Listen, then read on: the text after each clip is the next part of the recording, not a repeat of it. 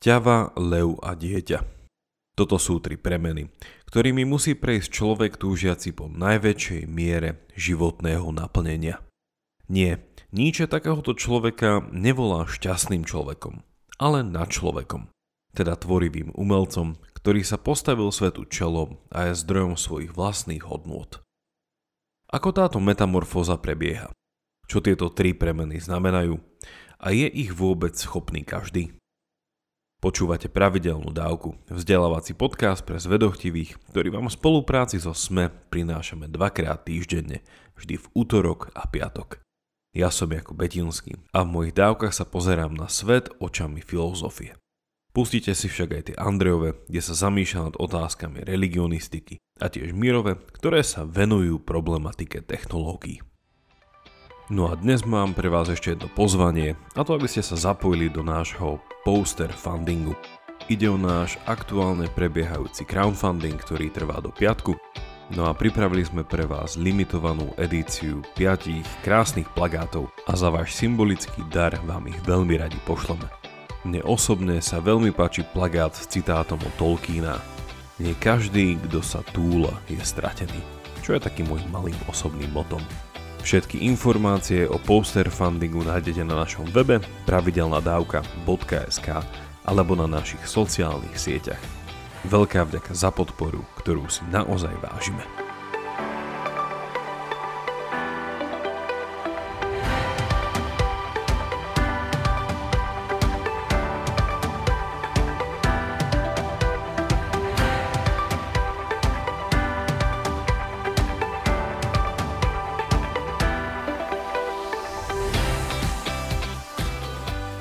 Nietzsche rozpovedá toto podobenstvo vo svojej knihe Tak hovoril Zaratustra z 1885.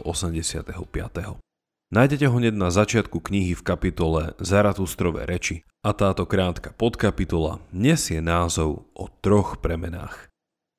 Začneme s ťavou. Ťava je púštnym zvieraťom a obraz púšte tu môžeme vnímať ako miesto, kde je človek vystavený sebe samému. Je to priestor a čas tíšenia, sebareflexie a uvedomenia si veci, ktoré boli síce v mojom živote doteraz prítomné, ale nikdy som si ich tak povediac nevšimol. Ťavu nazýval Nietzsche aj nosným duchom a tento symbolizmus je dobré trochu rozpitvať. Čo robí ťava? Je zvieraťom, na ktoré niekto naloží náklad a ťava ani len nevie, čo to je. Poslušne ho nesie a jej veľkou cnosťou a prednosťou sa zdá byť jej sila veľa zniesť, uniesť, jej tvrdošinnosť, vytrvalosť a poslušnosť. Ťava sa nepýta prečo a jej cieľom je vytrvať, ísť ďalej. Nietzsche hovorí, že samotná ťava si pýta to najťažšie, aby sa mohla tešiť zo svojej sily a dodáva, citujem, všetko toto najťažšie berie na seba nosný duch, podobný ťave, čo sa s nákladom náhli na púšť, aj on sa náhli na svoju púšť. Koniec citácie. Ak by som sa pokúsil o interpretáciu tejto prvej premeny, teda človeka, ktorý robí prvý krok a náhli sa ako ťava na svoju vlastnú púšť, povedal by som v krátkosti toto. Ide o človeka, ktorý nesie na svojich pleciach ťarchu spoločenských hodnôt, zvyklostí či tradície, do ktorej sa narodil. Možno si ani nie je vedomý, že niečo na pleciach nesie, keďže on sám si tento náklad na plecia nevyložil. A keď mu ho ako dieťaťu dávali, nebol si toho vedomý. Tento človek si je ale vedomý svojej sily žiť v rámci istej komunity. A či už pre svoje alebo spoločenské dobro si vie na chrbát brať viac a viac odpovednosti. Áno, prijímajú dobrovoľne, ale keďže je stále v pohybe, nie je si vedomý, ako jeho vlastná tradícia vlastne vznikla. Aká je genealógia morálky, ktoré je súčasťou? Prečo je dobré a zlé to, čo sa v rámci jeho komunity v danej dobe chápe ako dobré a zlé? Na tieto otázky ale nie je čas, keďže karavána musí ísť ďalej. Či chce alebo nechce, jednoducho musí. A je to práve lev, ktorý takémuto nazeraniu na svet hovorí posvetné nie.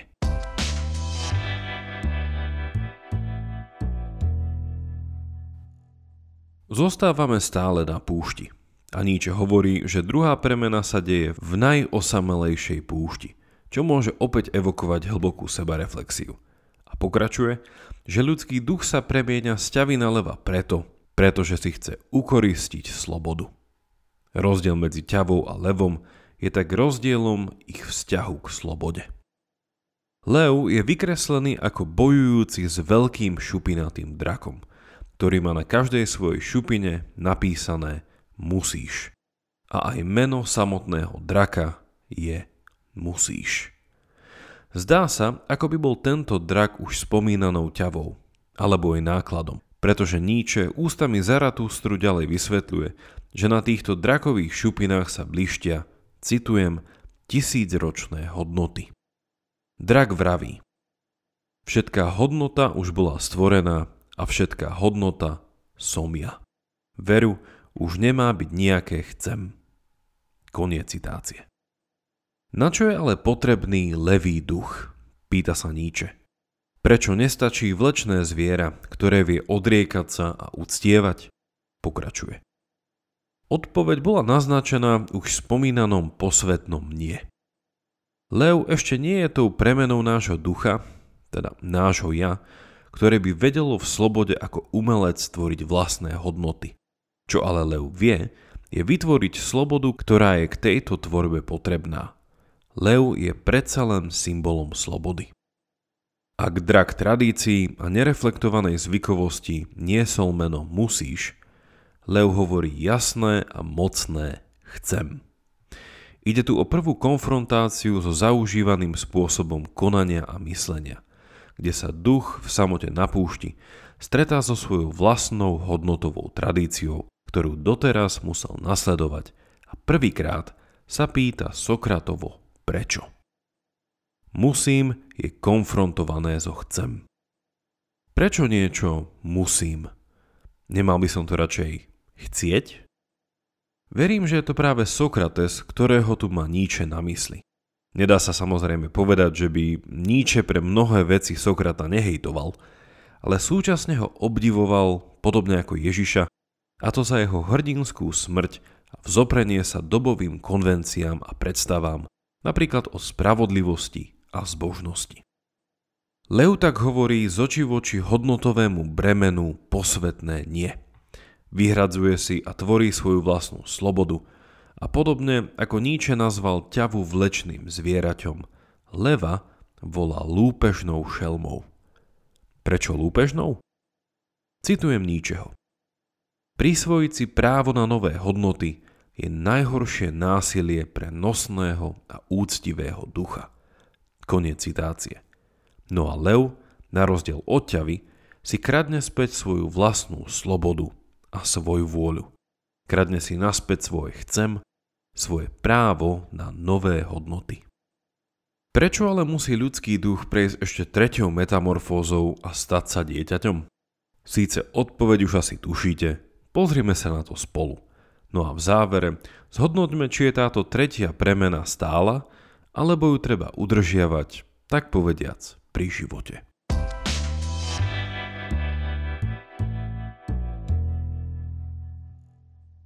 Dovolte mi ocitovať Zaratústrové záverečné slova na margo tejto poslednej premeny. Citujem. Dieťa je nevinnosť a zabudnutie. Nový začiatok, hra, je samo sa krútiace koleso, je prvý pohyb, je posvetné áno. Áno, bratia moji, na hru tvorby je potrebné posvetné áno. Potom chce duch svoju vlastnú vôľu, Vytvorí si svoj vlastný svet a stratí sa pre svet. Koniec citácie. Všimli ste si ten jemný a tichý posun v autorovom vyjadrovaní? Ak doteraz hovoril o tisícročných hodnotách a o potrebe nových hodnot, a ak to mala byť práve premena nášho ducha na dieťa, ktorá má byť týchto nových hodnôt schopná, kde sa tieto slová vytratili? Prečo ich už nepočuť? Namiesto hodnôt sa Nietzsche rozhodol pre slovo hra. A je to práve hra a hravosť, ktoré definujú každé dieťa a v jeho očiach aj každého slobodného umeleckého ducha, a teda na človeka. Nie. Na človek nie je prototyp nacistického vojaka, bieleho áríca, ktorý je verný svojmu Führerovi a ríši.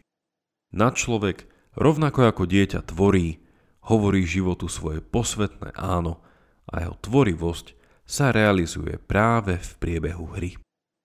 Dajme do kontextu hry ďalšie dve kľúčové slova, ktoré zazneli v tomto poslednom úrivku a sú nimi nevinnosť a zabudnutie. Tvorivosť, ktorá sa odráža v hre, je naozaj poznačená nevinnosťou. Teda nezaťaženosťou na predchádzajúce schémy myslenia a konania. Dieťa sa hrá bez predsudkov. Nedávno som videl fotku stroja, ktorý z lega postavil môj synovec, aj keď na prvý pohľad to mne ako dospelejšej ťave nedávalo zmysel, o pár riadkov nižšie som sa v správe od brata dočítal, že ide o požiarnícky bager. Tomu poviem vytvorenie novej hodnoty. Na druhej strane je tu zabudnutie. Poznáte to asi všetci, že tvorivosť a hravosť vedia časom zovšednieť, obaliť sa do nánosu poznaného, odskúšaného, zabehnutého a fungujúceho. No a je to práve táto detská zábudlivosť, ktorá dáva každej hre jej jedinečnosť. Slovami ničeho, táto hra je akoby novým začiatkom. Opakujúcim sa prvým pohybom, kolesom, ktoré sa samo točí. Kde berú deti v sebe tú energiu a chuť spoznávať a tvoriť? Kedy sme my, dospelé ťavy, sami seba pod nátlakom zvyklosti presvedčili, že už všetko vieme a nič nové už nie je možné? Na záver nášho dnešného zamyslenia nad trojitou metamorfózou kreatívneho človeka teda ničeho na človeka, mi dovolte tri poznámky.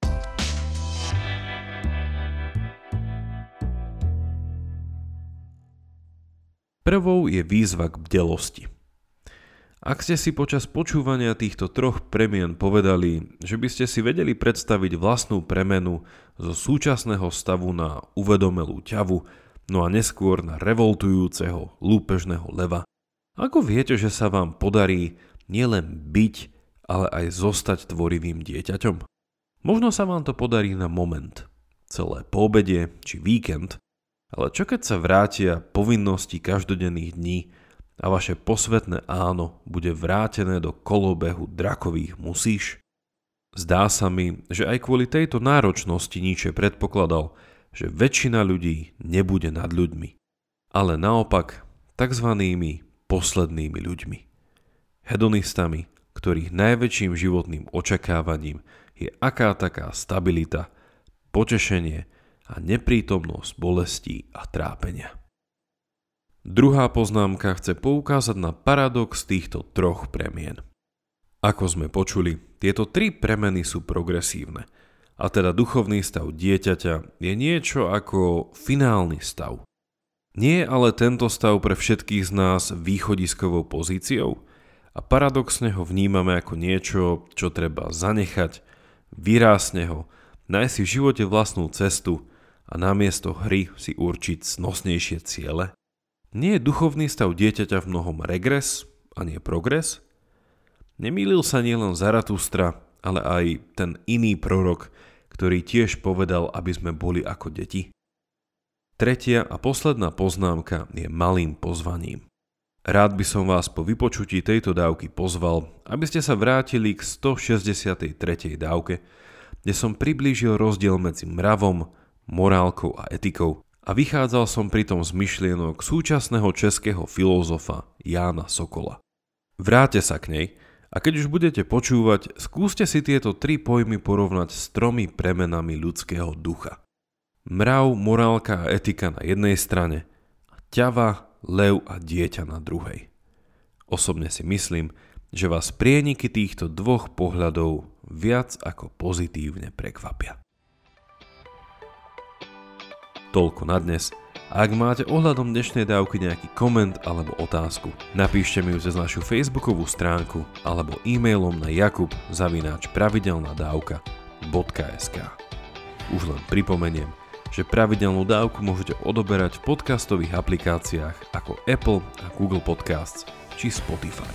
Ak neviete ako na to, choďte na pravidelnadavka.sk, kde nájdete jednoduchý videonávod. Teším sa na vás na budúce. Buďte zvedochtiví a nech vám to myslí.